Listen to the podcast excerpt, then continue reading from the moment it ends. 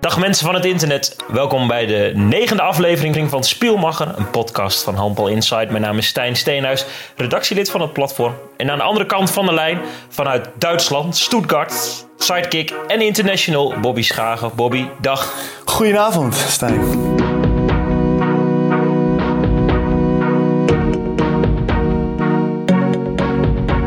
Ja, het is avond. Een verrassing voor de mensen in de podcast-app.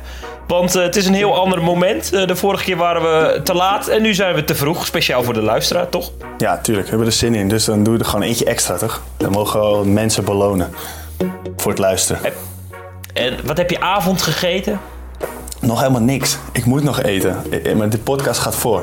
Ik heb net getraind, dus ik ga straks gaan koken. Wat schaft de podcast?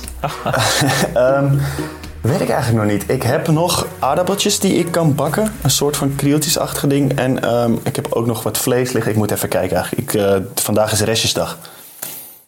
Ik heb vissticks gehad. Oeh, Captain Iglo. En, uh, nou, oprecht, ja. Captain ja. Iglo. Uh, ja. No spon. Mag wel, natuurlijk. en uh, het was een voordeelverpakking. 17 vissticks plus 3. Gratis. dat slaat natuurlijk nergens op. Ja, dat is wel lekker toch? Heb je er gewoon, kan je één dag kan je er drie eten en dan ben je op die dag gratis vissticks aan het eten. Alsof de vissticks-verkoper dacht: ja, we doen altijd 17 in een pak en dan doen we er nu drie bij. Volgens mij passen er nog drie in. Even duwen. Commercie, man, commercie. Je traint weer dus. Je hebt ook weer gespeeld in de Bundesliga tegen Kiel. Mooie ploeg. Vijf doelpunten zelfs gemaakt. Bobby, gefeliciteerd. Voelde het lekker om weer terug te keren? Ja, dankjewel. Ja, het was, uh, het was echt heel fijn om weer te spelen. Het was heel leuk. Uh, het was eigenlijk een soort van mijn eerste wedstrijd in 2019. En in ieder geval voor de club. dus het was een tijdje geleden. En ja, die revalidatie de hele tijd, heb je, op een gegeven moment komt het ook wel je neus uit. Dus ik was blij dat ik mocht spelen. En thuis tegen Kiel is, ja, is ook wel een mooi wedstrijdje natuurlijk. Hoe voelt het lichaam? Goed, hoewel, tenminste qua pijn voelt het goed. Maar ik heb de conditie van een vaatdoek. Echt, uh, ik, ik heb 40 minuten gespeeld, maar ik, ik had na 17 minuten of zo... Had ik echt, uh, dacht ik dat mijn hoofd uit elkaar spatte. En toen moest ik er even uit. Dus ik heb wel af en toe mijn pauze genomen. Daar, daar moet ik nog wel even aan werken. Maar ja, het is ook wel redelijk normaal, zeggen ze. Goed nieuws ook voor het land, want uh, we gaan natuurlijk straks tegen Slovenië handballen. nou, hopelijk blijf je fit, man. Ja, het is over twee weken, dus ik, ik heb het net op tijd gered, denk ik. Ja. Maar ben wel blij nu mee, ik heb zin in. Nu zet ik even druk op jou hè, als sidekick en dan heel even druk op jou als international. Mooi vind ik dat om dat te doen. Ja, ik schrok wel een beetje. Het is goed voor het land. het is nog beter voor het land dat we nu een podcast opnemen. Laten we daar uh, ook. Uh, Vergeet niet, die hele verkiezingen van de provinciale staten. Dit is pas goed voor het land. Bobby, een interlandweek van de Oranje Dames achter de rug. Dan uh, staat uh, het hele handballand op zijn kop. Heb je het een beetje gevolgd? Uh, ik heb de uitslagen gelezen op Handbal Inside, maar ik heb het niet, ik heb het niet gezien. Nee. Maar jij wel, toch? Ik ben zelfs vorige week voor de twee oefenduels tegen Duitsland op een woensdagmiddag nog naar pittoresk Ten Boer gegaan. Voor een, nou, een training en een, een persmoment. Ooit in Ten Boer geweest? Ten Boer, nee. nee. Zeg me echt helemaal niks. Het ligt boven Groningen en uh, dan ga je de stad maar uit. Maar er gaat toch helemaal niks boven Groningen? Ten Boer? Ten Boer, oké. Okay. Nou ja. ja. Dus wel. Er gaat niets boven Ten Boer. ja, dat is de nieuwe slogan. Daar een aantal mensen gesproken, waaronder, uh, nou, dat zal ik daarmee aftrappen, uh, Dionne Visser, een cirkelspeelster. Maakt een leuke, frisse indruk. Speelt bij Kirchhoff in de Duitse tweede Bundesliga. Gaat straks naar de eerste Bundesliga, naar Bensheim. En uiteindelijk kwam zij ook tot speelminuten in het uitduel met Oldenburg. Maakte daarin drie goals. Ik wilde met haar uh, beginnen om toch aan te geven dat zij uh, als cirkelspeelster toch wel een beetje op de deur klopt. En leuk dat ze een kans krijgt en die ook grijpt. Heb je het interview met haar gezien? Uh, ja, oh, met een beetje Duitse tongval, toch? Ja, grappig hè? Ja, mooi ja. Ja, ik kan me heel goed voorstellen. Maar zij is er pas drie jaar, dus dat heeft het wel snel al gekregen. Ik had dat denk ik, bij mij duurt het denk ik iets langer. Volgens mij hoor je... klinkt nog steeds gewoon als een Amsterdammer hoor. Ja, nou, oké, okay, ja. Misschien, uh, ik, hoor wel, ik word wel af en toe een beetje gepest thuis als ik in Amsterdam ben met, me, met een Duitse R, zeggen mijn ouders. Maar ja, wie weet is dat gewoon alleen om mij te pesten. Voor een, dat je een interview, interview start, als je het opnameknopje even start, dan doe je vaak ook een beetje een, een, een social talk om toch ook wat informatie te krijgen. En toen viel het me nog niet zo heel goed op, of ik luisterde niet goed genoeg. En toen ik die eerste vraag stelde en ik een antwoord kreeg, toen dacht ik, even dit is gewoon meer Duits dan Nederlands. Ja. ja, ik heb het misschien meer met de, de, de zin, zinsopbouw, zeg maar. Dat je daaraan merkt dat ik af en toe dingen op z'n Duits wil zeggen en het dan vertaal naar Nederlands. Weet je, dat is heel gek schaam me dood. Maar ja, het hebben volgens mij alle spelers die lang hier zijn. Dus ja. Daarom heet dit ook Spielmachen en niet Spelmaken. Precies. Spelmaker is ook wel een suffe titel eigenlijk. Ja, ja alsof we gesponsord worden door Ravensbergen. ja, precies. Welkom bij de nieuwe aflevering van Spelmaker. Klinkt helemaal. Ja, mooi. En natuurlijk ook uh, Emmanuel Mayonaat uh, voor de Kamer gehad. Uh, hij wilde absoluut dat we Manu zeggen. Dus, uh, niet Mayo. ik heb ook gezegd. want, ik had, maar, want anders, je hebt toch altijd de meiden met de missie en de, de Golden Boys en zo. Dan hadden we nu hadden we Oranje met. Oranje met Mayo. ja, hey, die is leuk. Ja, die is goed hè? Ja, maar, en als ze winnen, dan is het een patatje oorlog. Ja, Oranje oorlog, ja. Of in jouw geval een Pommes Creek. Pommes Creek. Ja, nee, dit, met oorlog, dat is, zijn ze hier niet zo happig op. moet ik uitkijken met de woorden Pommes en Creek in één. Ja, nee, dat is hem niet. Dat kan je beter niet doen. Nee. Nou, hij, hij uh, leidde ook de training uh, die ik mee kon kijken in Ten Boer.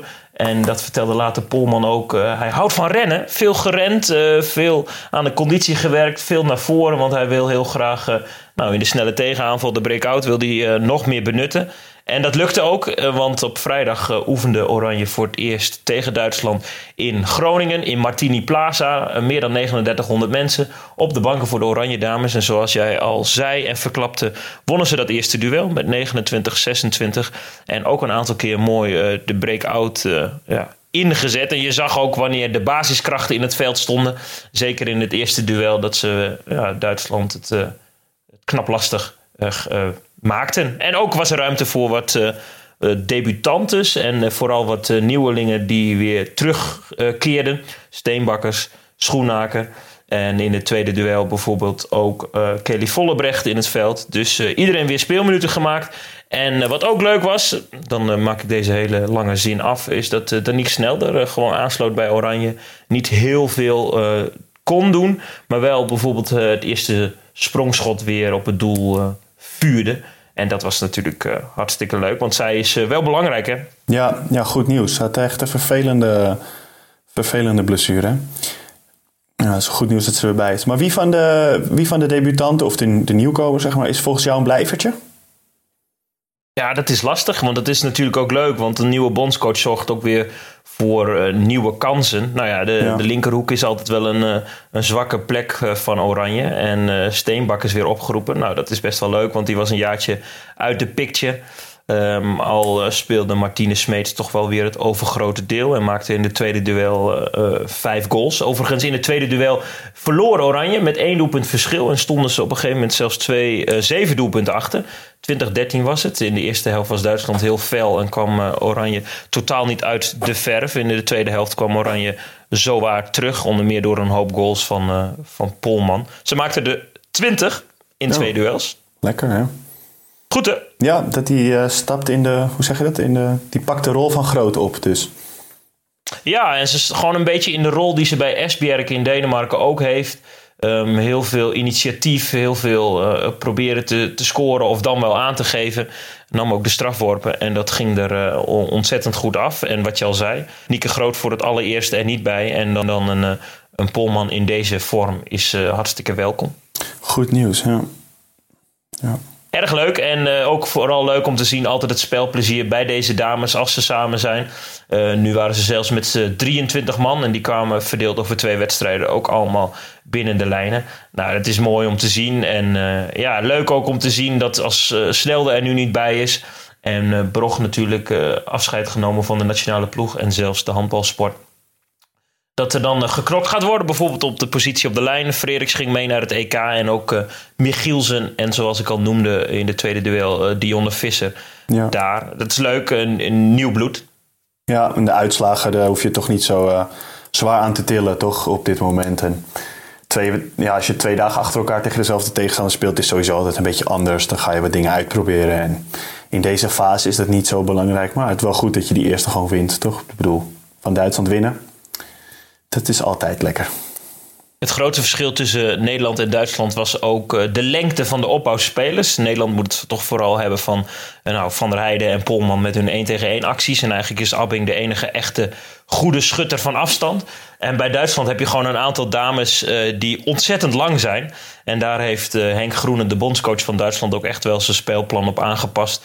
Want je zag echt met de looplijnen dat hij een aantal keer en verschillende ook blokken met het lichaam, bijvoorbeeld van de spelmaakster, ja. dat ze echt lange schutters wilden lanceren. Dat lukte voornamelijk in de tweede helft en was, was Wester en ook Jankovic een aantal maal goed kansloos. Was leuk om te zien, want het Oranje moet het toch vooral van de snelheid hebben. En Duitsland had een totaal ander speelplan en ja, benutte de lengte van de opbouwers. Ja, als je het als Nederland zijnde niet hebt, dan, ja, dan moet je het natuurlijk ook op een andere manier proberen. Maar dat is altijd wel een beetje het spelletje van Nederland geweest natuurlijk.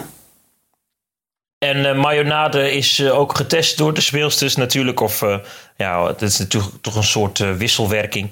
En naast dat ze hard trainden, had bijvoorbeeld Polman tegen de NOS ook verteld dat ze er eigenlijk wel vertrouwen in had. Dat hij duidelijk een plan heeft, dat hij precies weet wat hij wil. En hij wil vooral echt wel inzetten op de, op de breakout, op de eerste fase. Um, want hij zegt, dat heb ik bij Metz gedaan en dat lukt daar. En in Metz nemen ze dat in mee naar de nationale ploeg van Frankrijk. En daar lukt het ook. En dat zijn gratis doelpunten. En dat kan wel eens het verschil maken tussen uh, geen medaille of wel een medaille. Ja, maar dat is natuurlijk ook niet nieuw voor Nederland. Want dat is altijd hun spelletje geweest. Want Nederland heeft gewoon nooit een zo fysiek sterke opbouwrij gehad dat je tegen zulke dekkingen als Frankrijk 60 minuten lang rustig aan kan doen en dan 6 tegen 6. Je moet, Nederland heeft gewoon die doelpunten nodig. Dus ik snap dat heel goed dat hij daarop uh, op inzet. En sowieso in tophandbal gewoon. Je ziet alle ploegen, bij de mannen ook. Uh, alle ploegen die titels winnen, die, die rennen als bezetenen. Hebben die dan ook altijd goede keepers? Want je moet natuurlijk eerst tegenhouden, wil je weer aanvallen. Ja, Volgens mij ja. is dat ook wel echt uh, belangrijk. Hè? een topteam heeft een goede keeper. Anders ben je geen topteam. Dat kan niet. Dat is uh, misschien wel de belangrijkste positie in het handbal, denk ik. In ieder geval in de top. Keepers kunnen gewoon het verschil maken. Dat merk jij ook bij Stuttgart, toch? Ja, dat is echt bij ons is dat onze, onze levensverzekering. Die, uh, die, we, we hebben Johannes Bitter 2007 wereldkampioen geworden met Duitsland. Heel ervaren, uh, goede keeper. En uh, ja, was, tegen Kiel verloren we met drie doelpunten verschil. Maar dat is ook gewoon omdat hij een hele goede wedstrijd keept. En als hij niet een hele goede wedstrijd keept, kunnen we sowieso niet tegen topteams meedoen. En hebben we gewoon heel veel minder kans om een wedstrijd te winnen. Maar hij beslist echt veel voor ons. Overigens oefent Oranje in mei, eind mei, begin juni twee keer tegen Rusland. En dan komt de ploeg weer een weekje samen met de, de Franse bondscoach. En op 8 juni gaat er nog een tegenstander gezocht worden. Want Oranje is al geplaatst. Ja, dat kun jij je moeilijk voorstellen als uh, nationale herenspeler. Zomaar geplaatst door de derde plaats op het EK voor ja, het WK in Japan. Dus die spelen oefenwedstrijden. Dus uh, ja, Mayonaat kan een hoop uh, testen, proeven en toch uitzoeken wat zijn favoriete speelsters zijn. Ja, ja, mooi. Ideaal toch om erin te komen? Je hoeft er niet meteen te staan. Nee, om erin te komen wel. Maar ik kan me ook wel voorstellen dat je op een gegeven moment... Uh, ja, ook wel graag wedstrijden onder druk wil spelen. En als ik het zo goed hoor, zijn de eerste wedstrijden met druk... die zijn pas op het toernooi, of niet? Het is natuurlijk heel anders, wel, dus dat is ja, wel ja. lastig. Kijk, en, uh, als je een Olympisch kwalificatietoernooitje nog tussendoor hebt... of ergens nog kwalificatiewedstrijden moet spelen... ja, dan leer je wel... Kijk, sommige spelers spelen gewoon anders als er belangen bij komen kijken. Dat wil je als coach misschien ook weten. Maar goed, ja, die zijn er nu eenmaal niet, dus daar moet hij het mee doen. Oefenwedstrijden. Nee. Nou, hij wil ook wel oefenen tegen grotere tegenstanders, uh, waar Thompson vooral uh, de kleinere. Dat is slecht nieuws voor Angola. Dat, ja. ja. Die balen wel nu daar, daar op het uh, bondsbureau in uh, Angola. Hoe zou het bondsbureau in Angola eruit zien? Ja, de soort Oosterbeek, maar dan in Angola. Ja, ik, ik weet niet hoe dat eruit ziet, maar...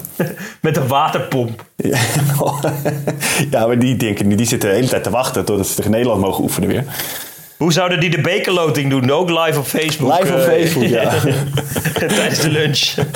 Ja, dat is altijd dat is mooi, hè? Dat is heel echt een. eh, ik kijk het ook altijd. Het zegt me helemaal niks, maar ik klik het altijd aan. Ik vind het gewoon mooi. Zo'n bureautje en dan die dingetjes openmaken, heel geforceerd. Zo die, die briefjes erop met namen van clubs. Dat is mooi.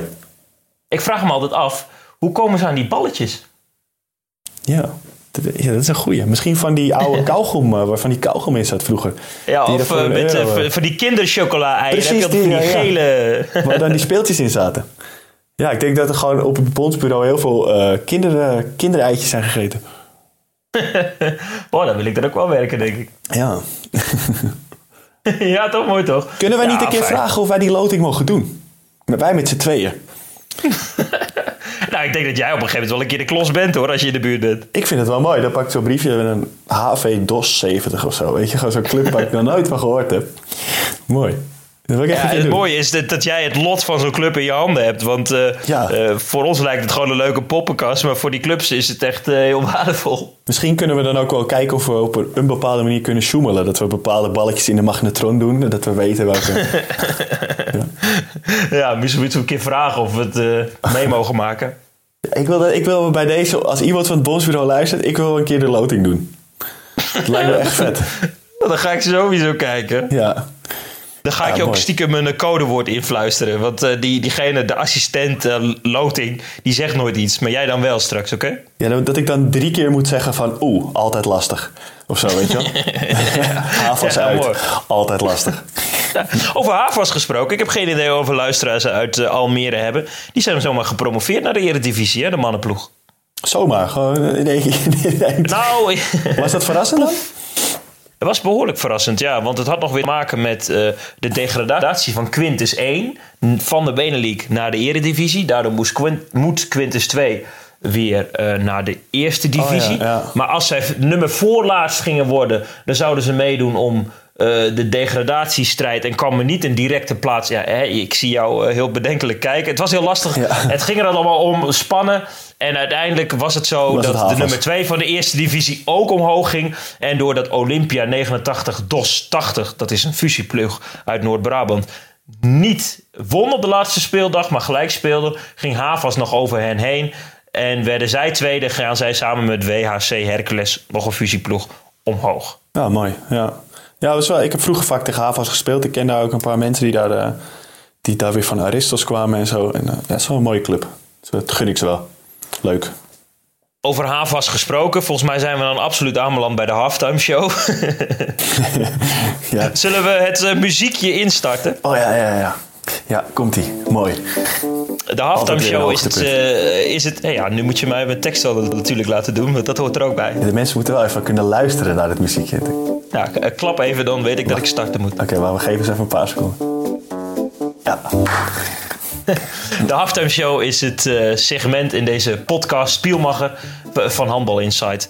Waar er ook ruimte is voor andere zaken eh, dan handbal, maar vooral ook ruimte voor de luisteraar. Eh, heb je een onderwerp of een discussiepunt die je graag door wil geven, of wil je dat ik nog beter de degradatieregeling eh, uitleg? Stuur dan vooral een mail naar bobby.handbalinsight.nl of stoot ons aan op social media. Dat eerste mailtjes, die zijn binnengekomen. Ja, ik weet nog dat we de vorige keer een beetje, ja, niet beledigd, maar wel een beetje teleurgesteld waren dat we geen mailtjes hadden gekregen. Nou, dat hebben de mensen gehoor aan gegeven, want ik heb er nu echt heel veel gekregen. Huilie, huilie helpt. Ja, ja dat helpt inderdaad. Nou, maar vond ik echt leuk. Dat, eh, ja, blijf zo doorgaan, zou ik zeggen. Bring Zal it on. Zal ik er even eentje eh, pakken? De eerste was natuurlijk van eh, trouwe luisteraar Michael Lemme, alias de dakdekker. Ehm, die had wel een interessante vraag. Ik Hij heb zei, nog een, een, een lekkage in mijn eigen dak trouwens. Nou, ik, heb, ik kan je in contact brengen met een dakdekker. nou, laat, doe eerst de vraag maar. Oké. Ehm, hij stuurde, het is misschien een rare vraag voor de halftime show, maar aangezien jij en ook bijna tweede divisionist Stijn natuurlijk topfit bent, vroeg ik me af, hij zei dat je topfit was. Hij wil het Ja. mooi. Is ik ben het ook. Ja. Ehm, in welke vorm, of jullie in welke vorm dan ook donor zijn. Dus donor geregistreerd of bloeddonor of iets dergelijks. Ik zie zelf topsporters als ideale voorbeeldfiguren voor de promotie van zoiets. Ja, ik ben zelf donor geregistreerd en bloeddonor. Misschien is het idee om in samenwerking met Sanquin, weet niet het goed uitspreek, bloedvoorziening, een artikel te schrijven voor het magazine. Ehm, misschien kan jij als eh, kan jij mensen motiveren om ook zoiets te doen? Vond ik wel een interessante vraag. Dan ga je daar toch een beetje over nadenken of zo. Want ik, ja, ik heb dat natuurlijk wel vaak ja, een soort van voorbij zien komen. Maar ik heb er nooit heel erg mee bezig gehouden. Maar ik heb me een beetje ingelezen. Ik weet niet, ben jij eh, donor geregistreerd? Nee, nu niet. Maar ik geloof dat de wet gaat wijzigen, toch? Ja, in 2020. Ik heb er dus ingelezen. Dan, eh, als, je niet, als je dus niks laat weten, zeg maar, dan, dan ben je het. Dan, kun je, dan mogen ze van jou je organen nemen als je overlijdt. Ik heb wel goed, hè? Ik vind het ook wel. eh, Ik, heb, ja, ik vind het eigenlijk wel goed. Ik denk dat ik me wel ga registreren, ook al gewoon voor 2019, zeg maar. Want ik, ik, vind, ik geloof niet dat er hierna nog iets is. Dus als ik er dan niet meer ben, dan mogen ze van mij alles hebben. Als ik daarmee iemand kan helpen, dan, eh, dan vind ik dat prima. Ik, heb- ik vind wel eens. Want je, ja, volgens mij, je moet vrij snel, dan wordt, wordt het eruit gehaald, toch? Als ik dat eh, goed begrijp. Correct, en dan ja. is het voor je nabestaanden soms een beetje pijnlijk om je daarna nog te zien. Of, of die, je kan er heel anders uit. Ze kunnen ook huid pakken, bijvoorbeeld. Dus ja, dat is misschien. Maar ik, ik denk dat als eh, ja, mensen weten dat, dat, dat je daar een ander heel erg mee helpt, dat dat eh, ook weer minder erg is natuurlijk. Dus ik, ga ik voor een interessante vraag. Ja. Ik sluit me volledig bij jou aan. ja. Nou, oké, genoeg serieuze. eh, we gaan even naar de Ja, het is goed hoor, het is ook goed. Nee, maar je begint Maar- toch na te denken over zoiets. En dat, eh, Natuurlijk. ja, dat, dat vond ik wel mooi. Ik ga me zeker registreren. En dan had ik nog een vraag van Bob van Roy. Niet te verwarren met Bob de Roy. Dat is toch die van Paul de Leeuw, dat typetje, of niet? Ik weet het niet, maar? Bob van Roy vind ik ook een goede, goede naam hoor. Ehm, die vroeg in hoeverre gebruik, eh, maken jullie gebruik van nieuwe technologie? Je ziet bijvoorbeeld bij het voetbal dat er ontzettend veel data verzameld wordt op trainingen, hartslagmeter, de afstand, vochtverlies, etc. Om aan de hand daarvan de intensiteit van een training te individualiseren. Gebruiken jullie bij de club of bij de nationale ploeg ook, ook der- dergelijke data? Toen stuurde hij ook nog een linkje bij met allemaal hulpmiddelen. En eh, hij was benieuwd hoe dat bij een professionele ploeg eraan toe gaat. Ehm, wij hebben bij Stuttgart wel eh, we hebben een eigen app. En daarin moeten we eigenlijk elke dag invullen hoe je hebt geslapen. Dan moet je een cijfer geven van 1 tot 10. Ehm, en Hoe was het na- vannacht? Kort, redelijk kort. Ja, Dus een cijfer. een zesje. Ik denk een zesje. Maar jij moet het invoeren, heb je niet gedaan dus. Ja, ja, vanochtend heb ik dat gedaan. En dan, Eh, een zesje. Ja, en dan na de training moet je ook invoeren hoeveel, eh, hoe, hoe zwaar je die training vond. En hoe die zeg maar binnenkwam, zodat de trainers altijd weten hoe, hoe je belast bent, als het ware. Dat is wel iets wat wij gebruiken. Hartslagmeters en zo gebruiken wij natuurlijk ook. En eh, als we lopen, en het wordt voor iedereen een apart programma gemaakt aan de hand van je hartslag en aan de hand van testen die je in het begin van het seizoen hebt. Hoe je dan moet trainen als we gaan hardlopen, dat soort dingen. Ja, dat soort dingen zijn denk ik wel die wij gebruiken. Ik denk dat het niet zo extreem is als in het voetbal. Maar ehm, ja, we gebruiken op zich best wel veel. eh, ja, onze trainer houdt daar wel van. Ja, ik, ik, ik speel natuurlijk hoofdklasse. En eh, voor voeding heb ik wel zo'n appje dat heet eh, Thuisbezorgd. ah, joh, kut. ik zat een paal in mijn hoofd. Ik, zag, ik dacht, moet ik deze ontzettend grap maken of niet? Ja, dan kan je Oh, gewoon, sorry. Dan kan je kiezen Sorry, wat je wil, toch? En dan komt het op een gegeven moment. jongen, jongen, jongen. Ik neem onze luisteraar totaal niet serieus. Sorry Bob, ik, ik, ja, ik, ik heb wel spijt dat ik dit gezegd We heb. hebben die hoofdklasse zo gepusht de afgelopen weken. Je haalt het in één klap onderuit nu. Oh, mooi. Nee, eh, eh, back to business. Goed dat ze dat bij jou eh, bijhouden. En ook goed dat ze weten hoe erg je belast bent en hoe je je voelt. Want over je toeren zijn heeft natuurlijk helemaal niemand wat aan. Ja, we hebben ook we hebben laatst een keer, dat was een soort test vanuit de Bundesliga, hebben we met een chip gespeeld in ons shirt. Die kon dan zeg maar zo zien wat je bij voetbal hebt. Weet je, als iemand gewisseld wordt, die is eh, 12 kilometer gelopen. Je, weet jij hoeveel een hoekspeler loopt per wedstrijd ongeveer? Geen idee? Nee, 5 kilometer ben ik gelopen. Oh. Ik had 60 minuten gespeeld, iets meer dan 5 kilometer. Nou, dat vind ik een hele hoop. Dat is meer dan... eh, ik, dacht, dat- ik vond het weinig. Toen ik het later zag, dacht ik dat het weinig was. Nou ja, ik zie wel eens voetballers van het veld gaan. En dan, eh, dat veld is natuurlijk twee, twee keer zo groot. De wedstrijd Die, is ook doen dan, die doen dan 10, 10 kilometer. Dus ja, 5 kilometer eh, Ja. op een veld van, nou hoeveel meter? 40 is het? Voor een opbouwer was het nog een stuk minder. Ik wist dat nooit, maar goed. Interessant. Ik ken genoeg eh, hoekspelers in de, in de hoofdklasse die, die niet aan die 5 kilometer komen. hoor. Die blijven voorin wachten tot de bal komt. ja, echt wel. Oh, Oké. ja. Dat zijn wel echt eh, goals voor later voor mij. Een goede vraag, Bob. Stuur er nog één eh, en dan behandelen we die ook. Maar nu gaan we eerst door met de volgende. Isabel Verbrugge. Maar dat was een beetje verwarrend, want haar e-mailadres was Isabel Verbrugge, maar ze sloot af met groetjes Nens. Dus ik weet niet hoe we dit, hoe we dit moeten... Stage, stage name. Ja, misschien artiesten, ja.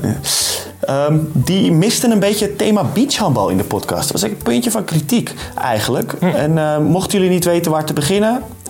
Begin juni wordt het grote toernooi in de beachhandbalwereld gespeeld in Roemenië... waar de Nederlandse vrouwen van Westside en de mannen van Camelot... Camelot. Camelot. Camelot. Ja. Ja. Ja. Ja, jij, jij eh, doet het niet zoveel eigenlijk, hè, beachhandbal? Ik vind het echt helemaal niks. Nee, nou dat kan. Ja, ik vind het wel, zeg maar, het sfeertje vind ik wel leuk. Zo in de zon en een beetje balletje gooien en wat drinken en gewoon gezellig. Maar de sport op zich heb ik niet zoveel mee. Ik vind dat, dat je dan een rondje springt in de lucht en dan twee punten krijgt. Dat vind, ja, ik, ja, ik, heb gewoon, ik vind het een beetje een showsport. Dus kan ik het nog niet heel erg serieus nemen, eigenlijk. Maar ik vind het wel tof dat het steeds groter wordt. En eh, ja, misschien dat het zich zo ontwikkelt dat ik het over een paar jaar wel heel tof vind. Maar Ja, mijn mening is heel anders. Jij hebt natuurlijk ook gewoon, jij bent tot en met juni eh, druk in de zaal. En ehm, veel competities in Nederland bijvoorbeeld, eh, die zijn eh, in april al klaar. Ja, voor heel veel clubs is het een heel mooie uitkomst. Lekker weer, de, drie maandjes een beachhandbalseizoen. Nou, dat vind Een, ik ook heel tof. Weet je, dat zweertje gewoon. In de zon, op het strand en een beetje handballen. Dat Nou, vind ik wel mooi. en, het is fair play is heel belangrijk in het beachhandbal. En ehm, dat merk je ook wel op het veld. Hè. Richting de scheidsrechters wordt heel anders gereageerd. Richting de tegenstanders. Je speelt dan allerlei toernooitjes in de beach tour. En uiteindelijk plaats je je wel of niet voor het NK. Dus je leert elkaar ook gewoon wel kennen. Want het sfeertje is allemaal iets relaxter. Ja. Want je mag bijvoorbeeld eh, fysiek heel weinig. Hè. Met, met je blok of met je lichaam. je- Hoe je je positioneert mag je heel veel. Maar eigenlijk fysiek contact eh, wordt eh, vrij snel wel bestraft met een, een uitsluiting. Ik vind het heel leuk. Dus eh, Nens, Ja. eh, leuk dat je het, eh, dat je het eens vraagt. Ja, of Nens. Ja, dat is waar. Nou ja, ik ga, het een keer, ik ga het wel een keer een nieuwe kans geven. Het is wel iets van acht of negen jaar geleden dat ik het überhaupt voor het laatst gedaan heb. Ja, ik Ja, vind gewoon- is het, is het wel heel veranderd hoor. Ja, sindsdien is het wel veranderd en is het ook allemaal wel duidelijker wanneer een pirouette bijvoorbeeld twee punten waard is of een vlieger. En het niveau in Nederland gaat ook wel echt omhoog. Hè. Westside en Camelot, dat zijn dan nu de, de, de topploegen. En zeker Westside, de vrouwen, die spelen gewoon mee in de Europese top. De, eh, top dus daar mogen we als Nederland best trots op zijn. Ja, oké. ik ga het wel een keer een nieuwe kans geven. Ehm, de volgende vraag. Dat was eigenlijk geen vraag. Die kwam van Marian Speller. Oh, het was wel een vraag trouwens. Ze had een hele mail gestuurd, maar naar het verkeerde e-mailadres. M-A-R-J-A-N. Ja, Marian. Ja. Speller. Ah, valt nu pas. Oké. Nou, die had dus... ehm, maar ze, ze schrijft trouwens Bobby met IE. Dus het is Verkeerd gespeld. slechte speller eigenlijk. Ehm, die had eh, vragen over hoe het in... Ja, zij leidt scheidsrechters op, geloof ik, bij ENO. En zij vroeg... Wie vinden jullie als oud-speelster wel of niet geschikt als scheidsrechter? Dat vond ik wel een leuke vraag. En of ik een idee had of er in Duitsland ook een scheidsrechterstekort is. En hoe ze daar jonge scheidsrechters begeleiden. Ik moet zeggen, ik heb geen flauw idee of hier een scheidsrechterstekort is. Bij ons, elke wedstrijd zijn ze er. Dus ik weet het niet. Maar ehm, is dat in Nederland een, eh, een probleem? Scheidsrechters? Nou, jonge scheidsrechters. Ik denk wel dat eh, de veel scheidsrechters, of dat het gilde een beetje vergrijst. En Ja. eh, nou, het probleem aan vergrijzing is natuurlijk de, de dood op een gegeven moment. dus ik denk dat het heel belangrijk is om eh, Ja, een eh, dode scheidsrechter eh, heb je niks natuurlijk. Ja. jonge scheidsrechters op te leiden. eh, Dat is hartstikke belangrijk. Dus wat Marjan zegt, en het is ook mooi dat we hier op de, in deze podcast daar een plaats voor kunnen geven. Ik denk dat het heel belangrijk is en ik denk dat we er met z'n allen ook aan kunnen meewerken dat het wat gangbaarder wordt. Dus als spelers en coaches en publiek toch wat meer respect eh, richting eh, ook jonge scheidsrechters te hebben. Want eh, die Ja. staan daar voor ons. En wat jij zegt, hè, jij zegt wij hebben iedere scheidsrechters, iedere wedstrijd nog scheidsrechters. En ik speel hoofdklasse, heb ik het ook. Maar ons tweede speelt tweede klasse. En moeten mensen van de club gewoon fluiten. ja, is het wat voor jou? Fluiten? Heb je het wel eens gedaan? Lijkt het je wat? Ja, eh, ja je, je fluit wel eens een wedstrijdje. En eh, dan ben ik eh, ook blij dat het weer over is. Maar niet minder respect daardoor voor mensen die het wel heel erg leuk vinden. En Ja. ehm, ik, ik heb ooit een kolompje geschreven over een koppel uit het, de Achterhoek. Die kregen wij toen. Er waren jonge gasten onder de, onder de 30. En die floten hartstikke sterk. En eh, ja, dat mag ook wel genoemd worden, denk ik. Dus eh, ja, jonge scheidsrechters moeten zeker eh, Ja. gemotiveerd zijn, raken, worden om, om door te gaan. Want we hebben ze wel nodig. Ja, we hebben ze zeker nodig. Maar het is ook wel handbal scheidsrechter is denk ik ja, de het moeilijkste vak qua scheidsrechter, denk ik. Want je hebt zoveel beslissingen die, die beide kanten eigenlijk op kunnen. Waar als wij er nu tien gaan bekijken, dan zeg jij eh, vijf keer of zes keer wat anders dan ik. Dat is niet zo duidelijk, zeg maar, wat je moet fluiten. En ik vind dat het is zo moeilijk en daarom... Ik vind dat iedereen daar wel een beetje over na moet, moet denken als je speelt. Want je, je merkt wel vaak, weet je, ontevredenheid tegen scheidsrechters. Soms heb je gewoon wedstrijden dat zijn allebei de ploegen aan het eind gefrustreerd over de scheidsrechter. Dan denk ik, hoe, hoe kan dat? Weet je wel, ik, ja, ik vind dat mensen moeten wel beseffen dat dat echt heel moeilijk is. Dus snap ik ook wel dat je er eh, als speler vaak geen zin in hebt om dat te gaan doen. Of om, om dan later nog zo'n opleiding te doen of als jongen. Er komt wel wat op je af, weet je wel. Er is altijd een hoop gezeur, want je, ja, je moet wel echt moeilijke beslissingen maken vaak. De subvraag van Marian, wie eh, geschikt zou zijn, eh, welke actieve handballen, wie bijvoorbeeld binnen de Oranje Mannen zou een goede scheidsrechter zijn of, of wie zou een waardeloze scheidsrechter zijn? Ik zou denk ik een waardeloze scheidsrechter zijn. Omdat ik, de, ik weet niet of ik daar de autoriteit voor heb. En als iemand dan zegt, ja, dat was een aanvallende fout. Ik, dat zou op zich ook, zit ook wel wat in. Dat moet je als scheidsrechter niet. Twijfelen nooit doen, Nee, nooit doen. precies, daar ben ik veel te... Nee, dat is niks voor mij. Wie zou een goede scheidsrechter zijn? Ja, lastig. Ehm, dat heb ik echt geen idee. Ik- Weet jij Gerry? Eilers, Gerry zegt gewoon, hij hoor, dat was gewoon een eh, vrije bal, een mond houden. Gerry, ja. Nee, dat lijkt me eigenlijk ook geen scheidsrechter, nee. Die, die wordt altijd helemaal boos op scheidsrechters. Dus, ja, Oude hoer. ja, die is altijd eh, woedend. Nee, je moet een beetje rustig... Vertel het nog eh, één keer voor de mensen die net luisteren. Wat hij altijd zegt tegen spelers die dicht in de cirkel komen. Ja, hij wordt altijd heel erg boos als je bij het inschieten van- positie, zeg maar, bijvoorbeeld als hoekspeler een te grote hoek neemt of zo. Dan de eerste drie keer als je dat doet, dan, dan, dan kijkt hij nog zo naar de cirkel en dan doet hij net of, of, die, of het veld ineens ver- veranderd is of zo. Dan kijkt hij nog naar de speler en dan en bij de vierde of vijfde keer dan, eh, ja, dan komt, komen zulke Volendamse scheldwoorden en dan, kijkt hij, dan wijst hij zo naar de cirkel van wat doe je nou? Of als je als opbouwer dan van acht meter schiet of zo, weet je wel. Dan, of dan doet hij gewoon niks. Dan blijft hij gewoon alleen maar staan. Je En de er tegenstander moet het ook altijd een beetje bekopen, toch? Als hij een stop maakt in de wedstrijd. Ja, dus, hij heeft, ik heb wel eens gezien dat hij dan echt boven spelers gaat hangen en ze helemaal verrot zijn. Terwijl het buiten het veld zo'n hele, echt een extreem rustige, chille gast is. Ja, Vol met spanning. het zijn vaak de ergste. Heb je nog mailtjes? Nee, volgens mij niet. Dat waren ze. Vier, vijf. Dat is een record. Erg leuk. Ja. Erg leuk. Ehm, eh, dus voor de volgende halftime show, bobby.handbalinsight.nl ja. ja of naar Dan tot slot in de- redactie het allemaal. Dat mag ook natuurlijk. Hoeft niet allemaal naar mij. Jou, voor jou is het erg leuk. Oké, ja. Vind ik, Ik vind dat jij ik vind dit, eh, leuk. dit past als een heel mooie Ja, jas. kan ik dit goed vragen Dit kun je eh, ja, voorlezen? zeker. Ja, mooi. Ja. Nou, dan Eh, tot slot, eh, aan het eind van de halftime show, een, eh, een discussiepunt eh, op internet. Ben jij team fast break of ben jij team breakout? Ja, ik zag dat voorbij komen op Twitter. Van eh, Raymond Koning, toch? De poll van eh, de, de commentator van Ziggo. I- ik ben natuurlijk team breakout. Ik bedoel, ik, ik handbal 25 jaar. Ik heb echt nog nooit iemand fastbreak horen zeggen in een kleedkamer of, of bij een club. Ik, dat is echt zo'n dingetje voor journalisten die, die bijvoorbeeld, weet ik veel, van de NOS... die dan niet uit het handbal komen. Die hoor je vaak fastbreak zeggen. Maar ja, ik heb een handballer. Nou, ja, het is een Engels woord. In Engeland kunnen ze helemaal niet handballen. Dat is niet voor niks natuurlijk. Een break-out is eigenlijk ook een Engels woord. Maar goed. Wij zeggen altijd break of, of break-out of eerste fase eigenlijk. Ja. Fast break, Ja, ik dat denk dat ik het een beetje-. Ik denk dat het stiekem eh, kleedkamertaal eh, versus eh, perskamertaal is. Want Oké. eh, ja, als je met, met buitenlandse coaches, en we hebben natuurlijk Helle Thompson gehad en nu uh, Marjonaat, erover hebt, ja, die zullen niet het woord breakout gebruiken. Want dat is denk ik iets wat je in Nederland gewoon gebruikt. Maar Ja, die zullen dan het hebben over fast break. En ehm, nou, wat je zegt, hè, de koning, de commentator, eh, die gebruikt het ook. Dat is eh, Ja. iets wat hij, eh, hij gebruikt. En dan ja, wordt het toch gewoon gangbaar. En ehm, toch is er een discussie op Twitter dan een beetje aangeslingerd van... joh, is het dan niet gewoon toevallig nog steeds breakout? Ja, ik denk dat ik zelf ook team breakout ben. En Het is ook toch het gewoon feit een wat jij zegt. Ja, van ik heb, Ja. ik heb vandaag drie breaks gescoord of drie breaks gelopen. Ik, ik, Ja. ik, ik kan me niet voorstellen dat ik zou zeggen ik heb drie fast breaks. Het is gewoon de, ja, maar goed. Ik het stoort leuk me niet. Om, voor- om, om, om voor je te zien dat er dan eh, jeugdspelers op een bankje zitten... en dat je dan uitlegt en dat ze dan fast breaks moeten rennen. Die kinderen kijken om zich heen, die schrikken zich doodje.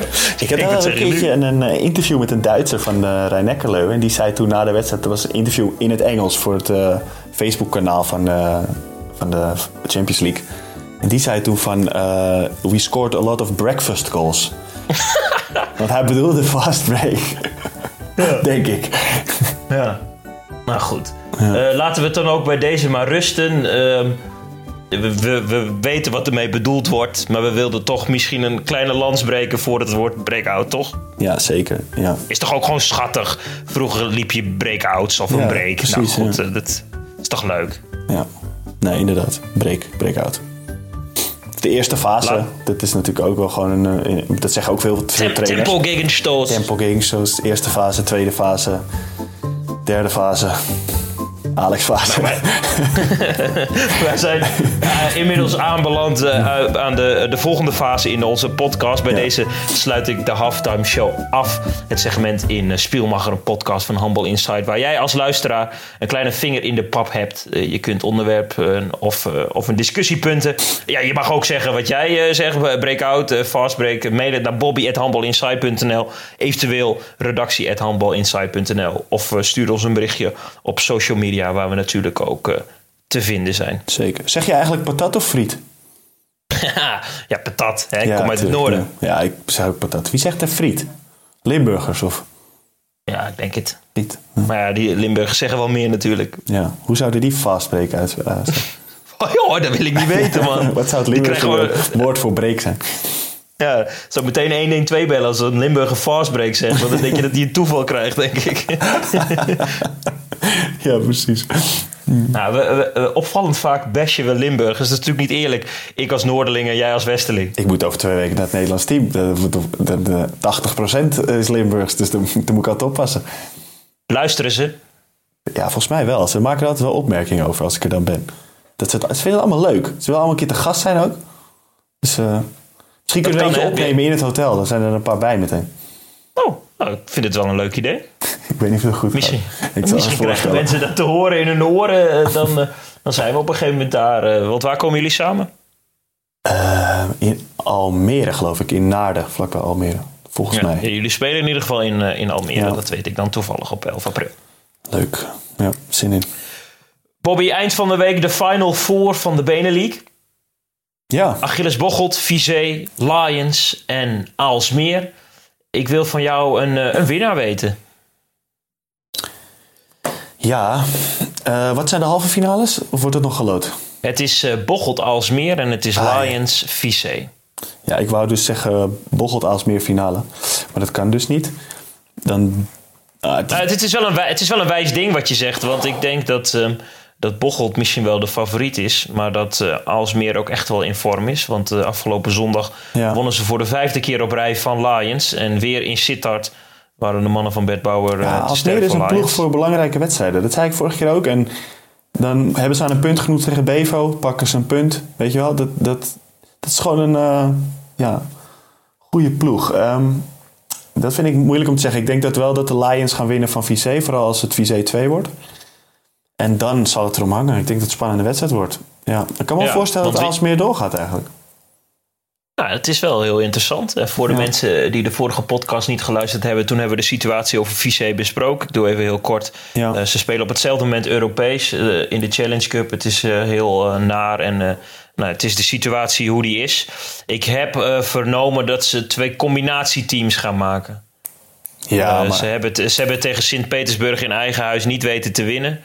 Eh, dus ze zullen Hoe, eh, misschien niet op... hoeveel, eh, dik of niet dik? Weet je moet ik passen, weet ik niet zo goed. Als je die dik verliest, dan kan je net zo goed de tweede naar Sint-Petersburg sturen. Die wil toch ook gewoon die Ja. winnen? Dat heb je het hele jaar voor Ja, gespeeld. misschien is dat nu ook wel de conclusie. Aan de andere kant, ja, het kost ook geld om Europees te spelen. En dan wil je ook gewoon goed voor de dag komen. Ja, Maar fijn, oké, dat ja. kan niet twee keer. Want je moet op eh, dezelfde plaats zijn. eh, eh, of op twee plaatsen zijn op hetzelfde moment. Ja. Dus ze zullen een combinatieteam gaan maken. Ah, Lions is ook niet oppermachtig hoor. Er zit wel behoorlijk eh, zand in de motor daar. Ik was daar Ja, onlangs voor een bekerduel tussen Lions en Hurry Up. Hurry Up volg ik dan beroepsmatig voor RTV Drenthe. Uiteindelijk won Lions die, kwart, die kwartfinale met een aantal doelpunten verschil. Maar dan lopen, lopen, ze, lopen ze warm, Lions. En dan denk je voor de Benelink begrippen, denk je, jeetje mina, wat een ploeg man. Ja. Alle posities dubbel bezet. En, zeggen, sterke doelmannen. En ja, je denkt echt, dit wordt een walk-over. Want Hurry Up is een aardige ploeg. Maar uh, ja, hij heeft ook niet de bank die Lions heeft bijvoorbeeld. Ja. Maar ze konden echt 45 minuten mee, uh, de Drenthe. Ja. En, um, en ook weer tegen Alsmeer uh, zag je dat Lions 15-10 voor stond. En op een gegeven moment staat het na rust 17-22. Dus gewoon een 11-2 run voor Alsmeer. En gaat het toch falikant mis? het is bij gewoon nog niet zo stabiel. Maar ze hebben wel veel kwaliteit, weet je wel. Met Adams en Baart en goede keepers. Ivo Steins. Ja, goede hoekspelers ook. Ik bedoel, ja, Die, die komen wel in de finale, denk ik. Vooral als het tegen een combinatieteam is. Nou, dan moet het gebeuren. En je had het over Alsmeer. Die staan er op het moment dat het moet. En Lions stond er uh, zondagmiddag niet. Ja. Uh, ja. misschien is het wel ultieme revanche. Uh, en zullen ze uiteindelijk uit misschien de finale plaats in de Benelux wel, wel moed putten. Ja, het wordt in ieder geval een spannende Final Four, denk ik. Erg leuk, ja. ja. Want uh, wat jij ook al schetste, misschien zijn Bocholt en uh, Alsmeer wel op dit moment de, de twee ploegen in, in vorm. En die gaan elkaar al treffen in de halve finale. Ja. Dus er gaat eentje sneuvelen. Ja, ik ben, ben heel benieuwd hoe dat wedstrijdje gaat worden. Want Bocholt is een beetje het Bayern München van de het Belgische handbalwereld. Ze halen veel topspelers op bij andere clubs. En en bouwen zo aan een topteam. Ja. Evert Kooijman bijvoorbeeld uh, van Lions is uh, toen daarheen gegaan. Ja. En ook uh, Serge Sporen is, is heel knap. Ik weet niet, ken jij Serge Sporen? Nee. Nee, dat is een rechtshander. Okay. Die is razendsnel en die is ook heel goed op rechteropbouw. Echt heel oh, goed. Okay. Je zou zeggen dat het een echte handicap is. Maar die, die, die kan zelfs passeren tussen 2 ehm, en 3 met ja. zijn rechterhand. Oh, dat, nou, dat is heel knap. Dus die spelen altijd zonder linkshander, zeg maar. Of hij is wel gewoon de eerste man op rechtsop. Nou, nee, je hebt ook uh, um, Meijer, uh, de Nederlander, oh ja, de linkshander. Ja. Uh, die wisselen het af. Maar Sporen speelt best, best vaak ook nog wel op die rechterkant. En die hebben een, een, een, een break-out en een tweede fase. Die gaan gewoon echt, nadat de bal gestopt is, gaan ze met, met drie, vier man naar voren. En dat is nauwelijks af te stoppen. Ja, mooi ja. Ja, die, zijn die bovenaan geëindigd? Ja, toch? Ja, ja, een heel ander type spel overigens dan Alsmeer. Dat het uh, vooral moet hebben gewoon van, uh, van duidelijke uh, balbezit en aanvallen en ja. dan afronden. Ja, maar dat is een, ja, wat ik al zei, een beetje een finale ploegje, weet je wel. Die geven ook nooit op, als je, zoals jij al zei, 15-10 achter of zo. En dan... Die zijn ook een beetje klootzakken, maar wel dat net het net kan. Maar die heb je wel nodig als het erom gaat natuurlijk, hè? als het om, om de prijzen ja. gaat. Dus ja, ben benieuwd. Daarover gesproken, Klootzakker. Uh, klootzakker, ja. Bobby. uh, ik, ik zei het al, Lions als meer afgelopen zondag. En op Twitter weer commotie, want vanuit een officieel kanaal van Lions toch wel een wat een min-tweetje over Ben Ghanem, de cirkelspeler van Alsmeer, dat hij zich aanstelt. Is niet echt handig, hè? Nee, ik, ik lees wel vaak, ik zie wel vaker die tweets voorbij komen in groepsapps en zo. Er wordt altijd een beetje lachen over gedaan. Ik weet niet wie het Twitter-account van de Lions beheert, maar ik denk dat ze wel even met diegene moeten praten. Want het is natuurlijk niet echt heel professioneel. Je probeert heel veel uit te stralen. Lions is een grote club, weet je wel, alles goed geregeld en zo. En dan ziet er allemaal strak uit. En dan zit er iemand daar eh, die dan eh, op Twitter zet, weer een zwalbe van Sabir. Weet je wel? Dat je denkt, van dat, ja, dat kan je niet zeggen. Dat kan je als fan-account zeggen. Maar als club wil je dat toch niet, dat, er zo, dat die mensen zo praten, zeg maar. Ja, dat uh, zou ik niet, uh, niet doen. Nee, ben ik het mee eens. Nou goed, misschien uh, luistert iemand. En hebben ze daar een andere mening over? Vinden ze dat het vooral wel kan? Stuur dan vooral een mailtje naar bobby.handbal. Het is ook wel lachen trouwens eigenlijk. Misschien moeten ze het gewoon helemaal niet veranderen. Maar ik zou het als club, als ik zeg maar bij die club zou zitten, zou ik zeggen van ah, misschien moeten we even iemand anders de inlogcodes geven. Luister je voor uh, eh, 30 en 31 maart deze podcast, uh, dan is het uh, op 30 en 31 maart de Final Four van de Benelink in Antwerpen. Ja, misschien zijn er nog kaarten, kun je erheen. Tophandbal. Ja, leuk. Bobby, de lancering van onze magazine, het Handbal Inside Magazine, is aanstaande. We zijn natuurlijk online dagelijks te volgen. En we hebben in 2016 de stoute schoenen aangetrokken. En hebben ook een een magazine uh, ja, gelanceerd. Dat is mooi geworden. De negende editie. De negende editie is alweer aan de beurt. Ja, eh, wij hebben hem natuurlijk gemaakt en dus ook al eh, eh, ingezien. Ehm, noem eens een hoogtepuntje. De cover. Met Kai Smits. Vind ik heel mooi. Mooie foto's van Reza. En ja, ja mooie verhalen staan erin. Interview met René de Krecht.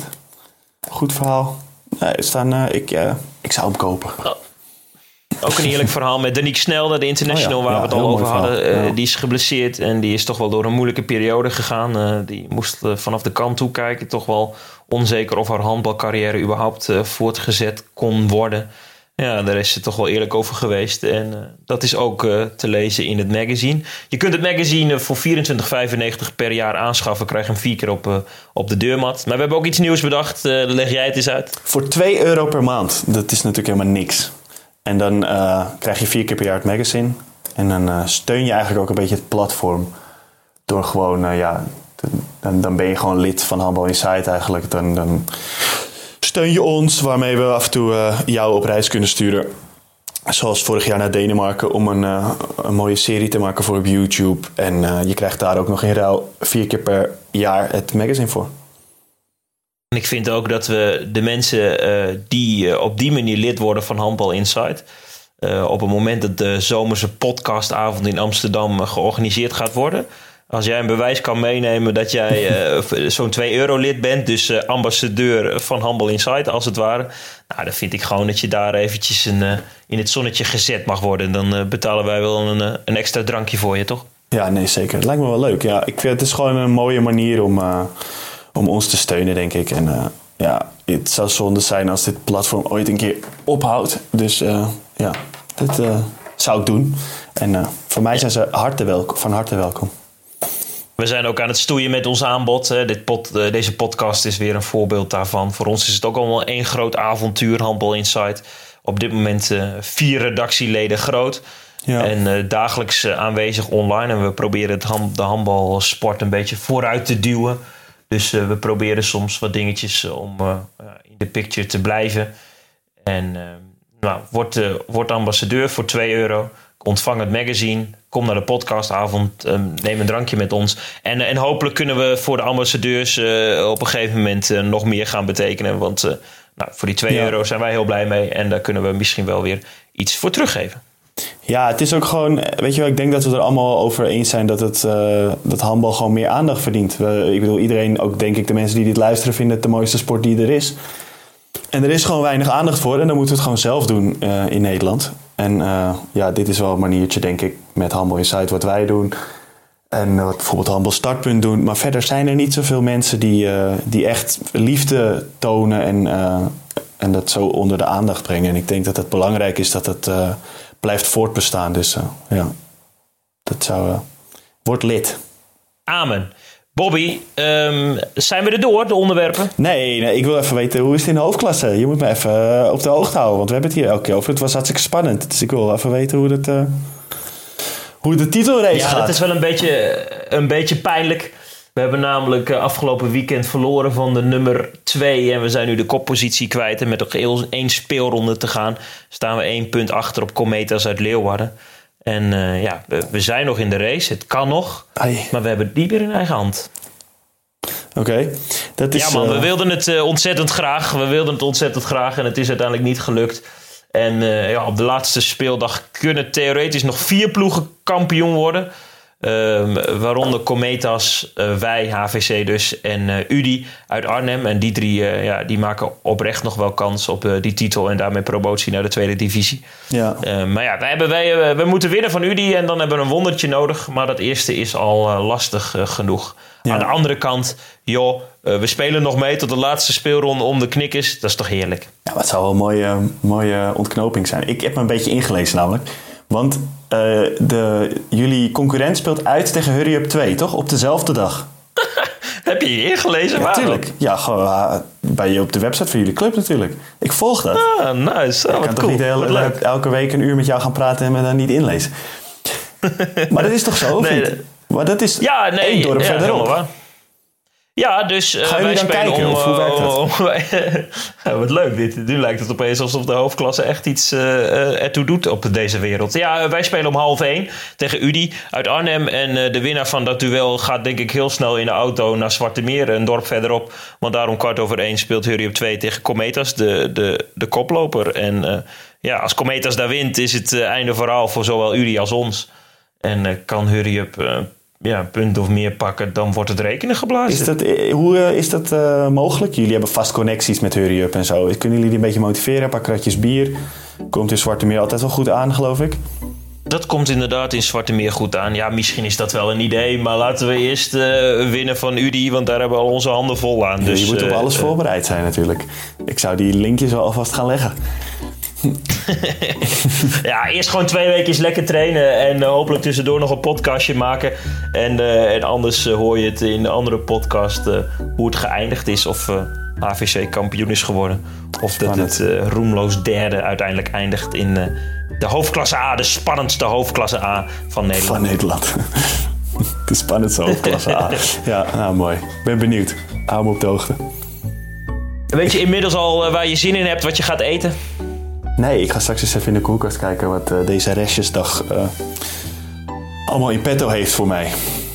Nou, laat mij even op Twitter weten dan wat je gaat eten. Ja, ik zou Dan kunnen we meteen eh, de, de podcast aankondigen. met zo'n hele vieze, slecht belichte foto.